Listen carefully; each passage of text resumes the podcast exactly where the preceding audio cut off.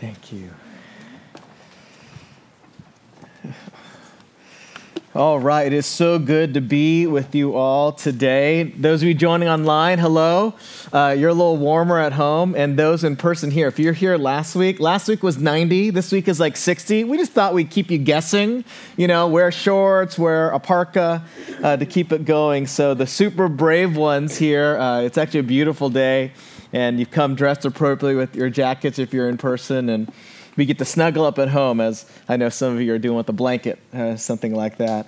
You know, as we come to God's Word this morning, we're in this new series in the book of Galatians. It's Paul's letter to the churches in Galatia, scattered throughout kind of modern day Turkey. And as we focus on the gospel, not only today, but this whole series, it's just a reminder that this is God's Word. This is God's hope. This is God's grace we're talking about. I was so blessed at 9.30 a.m., the first service, uh, we had uh, a visitor, a gentleman, a believer, a longtime believer in the Lord, uh, who was born in a, in a faraway land. And as we were reading uh, the scriptures at 9:30, and it talked about Paul's journey, his testimony, and how he uh, traveled uh, throughout the region, and he went to Jerusalem, and he went to Arabia, and then he went to the regions. Verse 21 says of Syria and Cilicia. We had a believer from Syria here who could trace his roots to Presbyterian missionaries back in his home country, and he came with such gratitude for the grace of God. And also reminded me that this Bible is talking about real events, real places, real people. We had a gentleman from Syria, and Paul, that's a place where he ministered 2,000 years ago. I just want that to sink in that God's word does not return void that if you are open to his word today, just like 2,000 years ago when Jesus and the early church were first doing their thing, right? It's alive and well today in you. If you'll be open to his word today, he can transform your life. He will carry you in this season. And what a season it's been, right? So I just want you to be ready to be attentive as we go through this letter. To, we're going to hear the story of Paul and his testimony, but this could be your story. How is God going to speak into your life today? How is God going to use you to be a blessing to someone else today, this week? His word will not return void. And so, with that, let's dig into God's word here. We see in Galatians 1, I'm going to jump around through this whole section, but Paul's giving his testimony. He's here in Galatians, he's actually refuting leaders who are teaching a false gospel of works. That's what we learned last week. This whole letter is about this other false gospel uh, that he has to fight against. So, he is responding to people who are saying, You not only need Jesus, you need something else for your spiritual life to be okay. You need Jesus plus this addition. And Paul's saying, no, no, no, no, no, no. Absolutely not. You just need Jesus. And he's specifically responding to, I think, at least two accusations. The first one is that Paul's version of the gospel is something that he just made up himself. That's the first accusation. Take a look at verse 13. Verse 13, uh, Paul says, For you have heard of my former life in Judaism, how I persecuted the church of God violently and tried to destroy it. Paul, if you don't remember, he was this very, very religious leader. He was a leader of leaders back in that time. He, he knew the Bible backward and forward, it was his life. And he was convinced that Jesus was a false prophet. He spent his life during that season to destroy the church. He was throwing Christians in prison. He was overseeing possibly their torture, maybe even for some of them, death. So Paul's making sure that everyone knows, like, oh, by the way, this gospel that I received, it was none other than Jesus himself that transformed my life. You knew my old life. It had to be something miraculous that changed me. Don't tell me this is something I just made up. It was something outside of myself that radically transformed my life. See, Paul is saying his thinking was so polar opposite of the gospel that it took, if you read the book of Acts, a personal visit from a resurrected Jesus. They say, Paul, stop, time out, you're going to start working for me. And Paul is saying, the only way to explain my life, life transformation had to be Jesus. This gospel I did not make up, I got it directly from Jesus. Secondly, Paul is refuting that his gospel is somehow incomplete. Something's missing.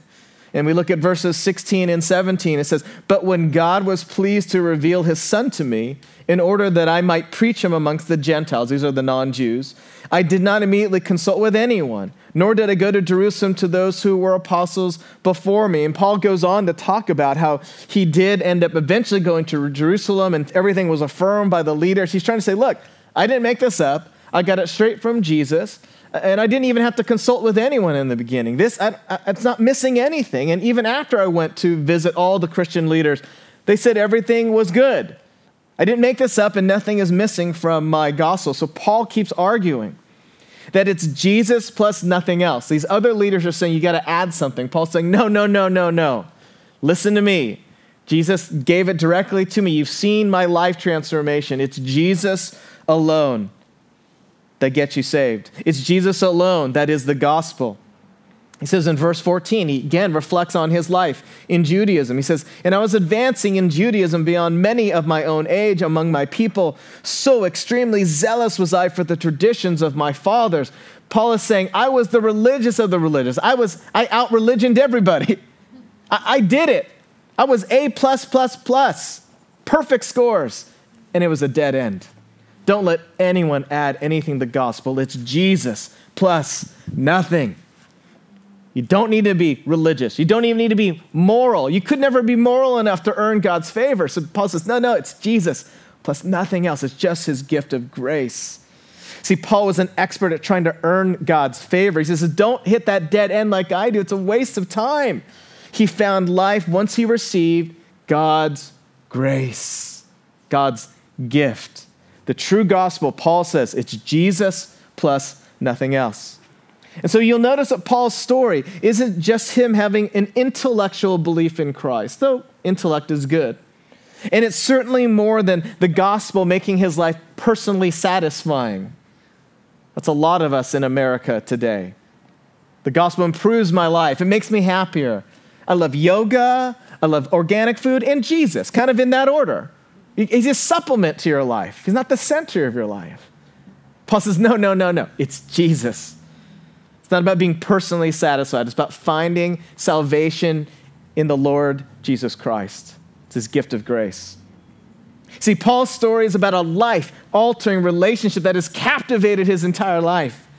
It, it, see, the gospel says you are far more sinful than you ever dared believe, and far more loved and accepted than you ever dared to hope. See, that's the truth. It's not just a makeover, it's a rescue plan you were spiritually dead before you met Christ, is what the gospel says. And he, you needed a rescue plan for you to get out of your predicament. You might know this old story. It's kind of a, an old preacher's joke. It was a Christian man who needed rescue from a flood, but refused the aid of a man in a paddle boat who came to help him. And, and the drowning man said, No, no, no, I have faith in God. God's going to take care of me. It's okay. So then the Coast Guard boat comes by, offers help. No, no, no, I have faith in God. He's going to help me. I'm going to be okay. Then lastly, a helicopter came and he waves them off, saying, No, no, no, I have faith in God. I'm going to be okay. The floodwaters rise. The man drowns. He goes to heaven. And he says, God, why didn't you help me? And God says, Of course, I sent you two boats and a helicopter. What else did you want? Right? Of course, don't be a silly Christian ignoring the clear help and presence of God, the clear answers to, to the prayers of God. And by the way, sometimes your prayers for help is God trying to tell you the answers will get off of your seat and live into my life. I mean, sometimes the prayer is right in front of you because you just need to respond. But I did want to caution us against one of the pictures that we might misunderstand from my little story and joke. Because we truly need, are in need of rescue. But what Paul is saying throughout the New Testament, and particularly in Galatians, is that you were not just in need of help, but the rescue was in need because you're already dead. Listen to this. Paul is saying not just that you're struggling at sea, but you've already drowned at sea. Ephesians 2:1, consider this text. And you, Paul says, were dead in your transgressions and sins. So that means it pictures this God sends his son, Jesus Christ, to find you lost at sea and you're dead. He lifts you out of the water and then he revives you from death. That's the rescue plan. You were dead in your sins. You say, oh, Pastor Tim, Pastor Tim, that can't be because I had to choose Jesus. Well, yeah, you choose Jesus. But listen to Paul from Galatians 1:15. This is right here in this section. But when he, God, had set me apart before I was born and who called me by his grace. So let that sink in, friends. God's saving activity, grace that came, saving grace through faith, came to Paul before he was born. Wait, so that must mean that it's God's initiative to save us, not mine. That means God's salvation for Paul predates Paul's choice. That's why it's called grace. Paul literally had nothing that earned him or merited him, that he worked for that grace. It was gifted to him before he was born. This is wild stuff, you guys. Then you look at Ephesians 2 8 and 9 where Paul writes to the church in Ephesus For by grace you have been saved through faith, and this is not your own doing. It is a gift of God. Another way to say grace. It is a gift of God, not the result of works, not the result of your efforts, so that no one may boast. And then Paul again, as he writes to the Christians in Rome, Romans 3 23 through 24. For all have sinned and fall short of the glory of God, and are all justified freely by his grace through the redemption that came by Christ Jesus. So, to sum up, friends, this is wild stuff. Yeah, you were lost at sea, but you're already dead. Jesus came on a rescue mission to, live, to lift your spiritually dead body out of the water, revive you, and say, Welcome home. That's grace. That's good news. That is great because you are welcomed saved by grace through faith. You know, the reformers or, Presbyterian forefathers and foremothers, the way they said it in Latin was sola gratia, grace alone. Only grace, not your works, not your efforts. God has chosen you before you were born. That salvation truly is a gift. Yeah, you had to choose them, but if it wasn't for the Spirit of God enlivening your heart, your mind, your spirit, opening your eyes to see, you never would have said yes. It's God's initiative, and that's good news.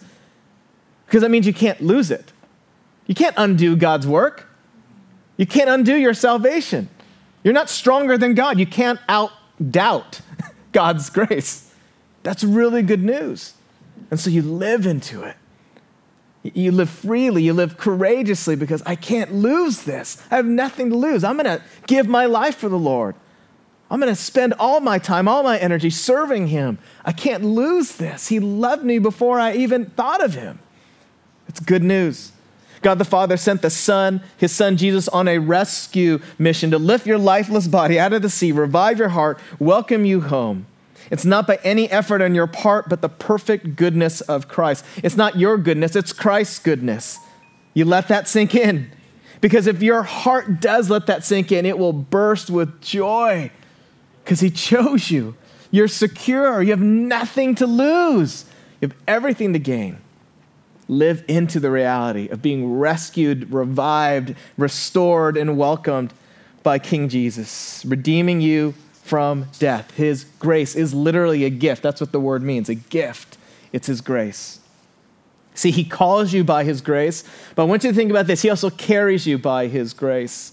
I want to share an image with you. If you want to look at the screen there, you at home, you could look at the screen. It, was a picture as I, I don't know if I was praying or journaling, but it was my, in my relationship to God, I was thinking about being in a crowd holding my dad's hand, and I was in this crowd of people. I couldn't see anything, and I was confused holding my dad's hand. I felt safe, but I was scared. And then my dad lifted me up and put me on his shoulders, kind of like this photo.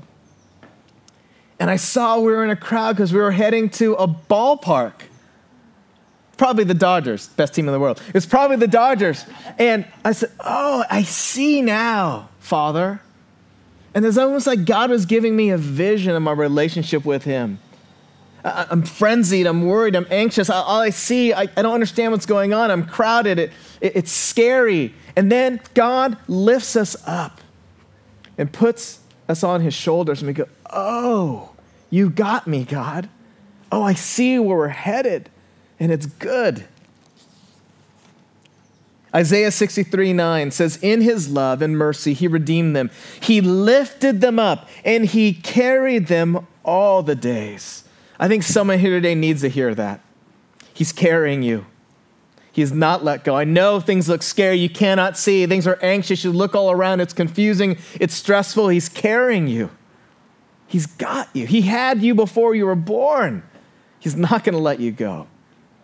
Psalm 68 19, praise be to the Lord, to God our Savior, who daily bears our burdens. I want you to picture a God who calls you by his grace into salvation and keeps carrying you through the rest of your life. He will not let go. The one who began a good work and you'll be faithful to complete it, the Bible says. He's not going to give up on you. If he started with you before you were born, do you think he's kind of committed to you? I mean, think about that. He's fully committed to you. You can rest in that, celebrate it. So Paul knew he served a God of grace who was constantly carrying him. And it wasn't because Paul was smart, though he was, or deserving, which maybe you'd think he was, or religious, which he really was. None of those things earned God's favor, earned God's gaze, is what the thing that kept God carrying Paul because he was a good person. No. Our God, who carries you into salvation by grace, will keep carrying you through this life by his grace. And that's good news. And I know someone needs to hear that today. He is still carrying you. It's not like he just gets you saved and God like ignores you. No, he keeps carrying you. He keeps carrying me. God who calls you by grace will carry you by his grace. We serve a God who wants to carry us and knows he needs to carry us. We need his complete rescue. So his grace means we don't have to plead with him. We don't have to be a good person or be religious in order to gain his attention. You already have his gaze. It's on you. He loves you. That began before you're ever born, and it's still fixed on you. His attention is already on you. He's got a plan for you. So rest in it. In fact, I know for many of you, you're feeling Him carrying you. You're going through stresses. You are confused, you know family members or friends who are not doing well, you need this God to keep carrying you. You know, for some of you, though, right now, maybe that invitation to say yes to Jesus, there's been something stirring in you. Would you consider that God has been after you for a long time? And maybe now's the time to say yes. Yes to this one who is seeking to save the lost the one who has this rescue plan, the one who, who desires that none would be lost. Maybe that's you today to say, Yes, King Jesus, I need you. And you're going to find out once you say yes, oh, he's had his eyes on me since before I was born. Wow, what a gift. You see, God not only calls you by his grace, he carries you by his grace. So the gospel not only saves you, the gospel changes you. This is the gospel that Paul is preaching. We worship this God who carries us with his grace, his unearned love that we cannot lose. We never earned it. You cannot lose it. It's Jesus plus nothing. And so Paul is warning these Christians in, in these Galatian churches to, to run from those who saying it's Jesus plus this. It's Jesus plus a political party. It's Jesus plus this other religious thing you need to do. It's Jesus plus this other thing you need to pay attention to. No, no, no. It's just Jesus. Pay attention to him, his life. Or it's Jesus plus all these heartfelt, warm emotions. Well, heartfelt, warm emotions are good, but you don't need that to be close to Jesus. They're good, but you don't need, don't let anyone tell you you need this experience plus Jesus. No, you just need Jesus. He's all you need. It's by His grace. He carried you into salvation. It's by His grace He will carry you to the end. It's just Jesus. You can do nothing to earn His gaze. He's already looking at you. He wants to carry you, and you need Him to carry you. See, it's this God's gospel of grace that transformed Paul. He wants you to, to have that renewed vision of this grace in your life as well. See, Paul insists in this section that it wasn't his hard work or his passion or his intelligence that got him saved, though he was all of those. He says in verse 6, I am astonished that you are so quickly deserting him who called you in the grace of Christ and are turning to a different gospel. See, it's God's amazing Grace that completely rescued Paul. It was nothing else. Grace through faith. And so you can rest secure in God's love because your standing with God is not based on your ongoing struggle to follow Jesus. Hear that. Your salvation is not based on your ability to have strong enough faith. No, it's based on the person you're focusing on, it's His strength. You can't out doubt God's grace, you can't out sin God's grace. It's got you. And so rest in it, celebrate it, live in it, live like it. Your standing with God is not based on, based on your ongoing struggle to follow Jesus, but Jesus' struggle on the cross, his victorious death and resurrection. See, the gospel of grace says it's not what you do, but what Christ has already done. The gospel of grace says it's our standing with God is not dependent on our obedience, but on Christ's obedience for us. See, it's all about Him, it's not about you. That's good news. You didn't earn it, you can't lose it. Let that sink in. Verses 23 and 24. Paul says, He who used to persecute us is now preaching the faith he once tried to destroy, and they glorified God because of me. Paul is saying, because of the radical life transformation, because the gospel of grace, people can see God's life in me, and they're glorifying God because of my little life. What does glorify mean? It's a fancy church word. Let me try to break it down, at least as one example. Glorify means we reveal God's goodness. Glorify means, in a sense, that we reveal the reality of who God already is when we glorify God. So, in that sense, you glorify God, friends. Maybe this week you're going to sit with someone in pain, someone who just experienced a tragedy. I just spent some time the first service, someone knows someone who experienced a terrible tragedy this past week, and they heard that word. God's going to use them to glorify Him by sitting in silence with that friend in pain. Silence is a great way to glorify God. Just sit with someone who is hurting. Sit in silence. Just be present and glorify God. And He'll let you know if you're supposed to say something, but probably silence is your best choice. Just sit with someone in pain. You're bringing God's presence. Just sit with them. You glorify God when you tie the portion of your income because you're telling the world and yourself, I don't put my trust in money, I put trust in God. You glorify God by feeding hungry people, like we're doing every week, 100 people through ministries that you're helping with. You're glorifying God when you fill the cans in Martha Henry's food pantry. You fill our bin right down here and you bring the, the dry goods and even if you have connections with produce suppliers and you're helping send it to, to Seaside where Martha is because people are picking it up every single day. You glorify God. You reveal his goodness. You get it? You glorify God if you're an artist by making beautiful art that points to God's beauty and makes people hungry for something beyond themselves. You see? You glorify God. You reveal his goodness. So, Paul recounts this amazing transformation from a Christian persecutor, literally throwing Christians in prison, maybe overseeing the, their, their torture. Who knows what he did? He's saying that had to be God's amazing grace. It wasn't me, it was all him. So never forget the gospel is all about him and not about you. And don't forget, because of that, you have received freely. Jesus says, now freely give. Glorify me, God says, through your ordinary everyday life. So, simple question how do you, in your daily life, glorify God? How are people going to see a glimpse of God's goodness through you this week, specifically? Through you, through your speech, through your planning, through your silence, through your email, through your phone call, through that casserole you make. How is God going to use you, your art, your speech, your, your emails this week? How much better would our emails be if we prayed before hitting send? I mean, literally, I mean, this is very practical. This is bonus material for you. How much better would our emails be if we actually prayed before we click send? Guilty as charged. Just do that this week and see if God will be glorified through you in your everyday life.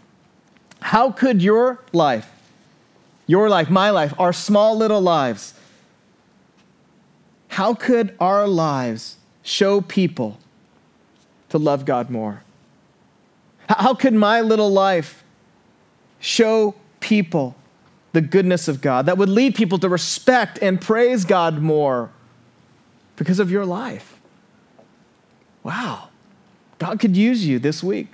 You see, we offer our lives to bless others because we are secure in God's love. We're secure in God's rescue. I never earned it, I can't lose it. So we relish in it. We have joy because of it. We know it's nothing that we've done, right?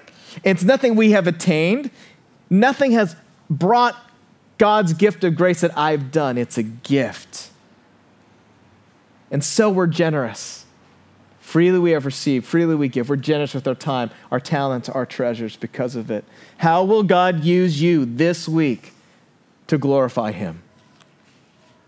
Because He can, He will, He wants to. Be open to it. Where has God placed you so that you can reveal God's goodness? See, God didn't lead us and save us by His grace so you can hoard His love to yourself. It's meant to be shared. It's the most natural thing to do when you realize the gospel of grace is real in your life. This is a picture of Chadwick Boseman. Most of you know who he is, a famous actor. Recently died after a secret four year battle with cancer. Here he is right now in this picture where he was visiting children suffering from cancer. He was remembered by his alma mater, Howard University, as a man of grace. There's that word again, a man of humility. Here he is, this global movie star, known for his performances and as Jackie Robinson in the movie 42, and as, of course, the Black Panther, global hit.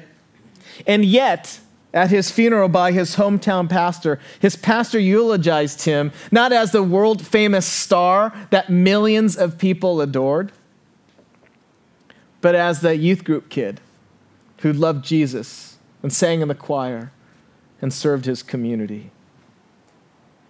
I don't know Chadwick personally. I, I, hear and sense that his faith in Christ continued to carry him as he became famous, continued to carry him as he faced his own death, battling cancer for four years.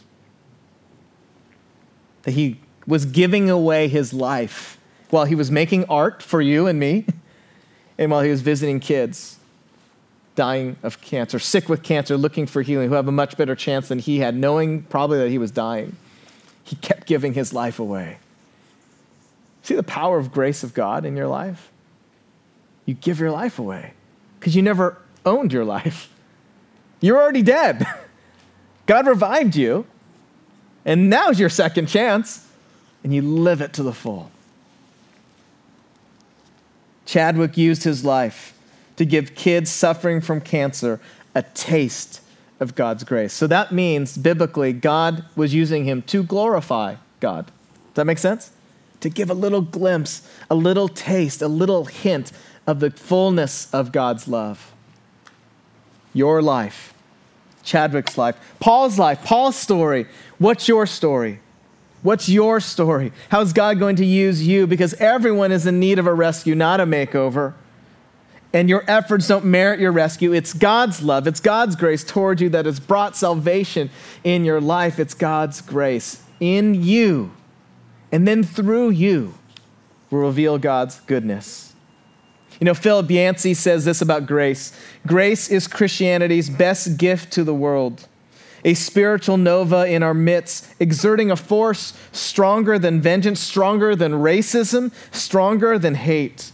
Friends, you don't have to be an evangelist like Paul for God to use you. You don't have to be a famous artist like Chadwick Boseman for God to use you. You just got to be you. But you have to rest in His grace. You have to soak in the reality of the gospel. You were rescued from death into life. And because of that, you are set free to live fully for Him every day. And God will use you. Your art, your work, your education, your relationships, if you lift it up to Him each day, say, God, use me. Say, I don't want you to miss this moment because I believe by the power of the Holy Spirit, God is speaking something to you sitting here. God is speaking to something to you at home. Something in today's word, something in a song we sang, something about today. I'm just trusting that God is resonating in you, convicting you, encouraging you, drawing you, something. Don't let it go. Ask yourself sometime today, Lord, What did you want me to hear? And what do you want me to live this week for your glory? There's something in here we just believe. This is not a waste of time. God's got a plan for you, but we have ears to listen? Are we ready to respond? Don't ignore the obvious move of God in your life. He might have something obvious for you. As you think about it, journal about it, pray about it, it's like, oh, yeah, I should probably stop drinking all the time. Yeah. I should probably make that phone call.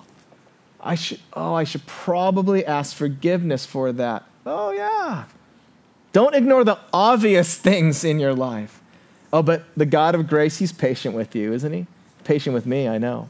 Don't miss the opportunity this week. You don't have to be a superstar for God to use you. You're already a superstar in God's eyes. Before you were born, He already chose you. He's got His eyes on you.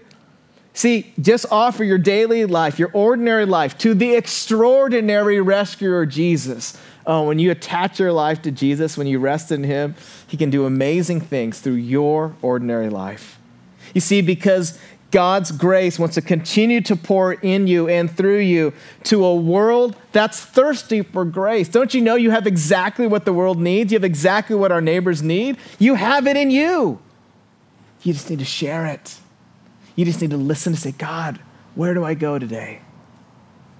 See, in this season when hope seems so elusive, friends, may you invite Jesus to give you boldness and creativity to speak his name.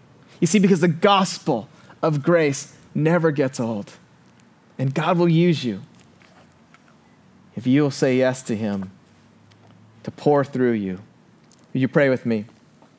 Jesus, we can sometimes get so distracted. And we know, Lord, you are with us, but sometimes we forget. And so, Lord, help us to be reminded that we can hold your hand Help us, Lord, to even see a vision as we uh, maybe are fearful. We see the, the crowds where we can't see exactly where we're going, Lord. Help us to imagine you lifting us up, carrying us. You carried us, Lord, out of the waters, revived us into salvation, and you're still carrying us today. You're carrying our burdens. And so, Lord, help us to rest in your grace. Help us to be confident that because you chose us before we were ever born, you're not going to abandon us now. But because we have your powerful presence in us, as we humble ourselves, that you can even use us to glorify you, to give a glimpse of your goodness to a thirsty world. Lord, would you, as you pour grace into me, ongoing grace, would you let that leak out in my life to others, whoever I encounter, Lord. An email, a phone call, a, a Facebook post, a, a meal, sitting with someone in silence, whatever it may be, Lord, this week. Use us for your glory. And it's in your name we pray, Lord Jesus. Amen.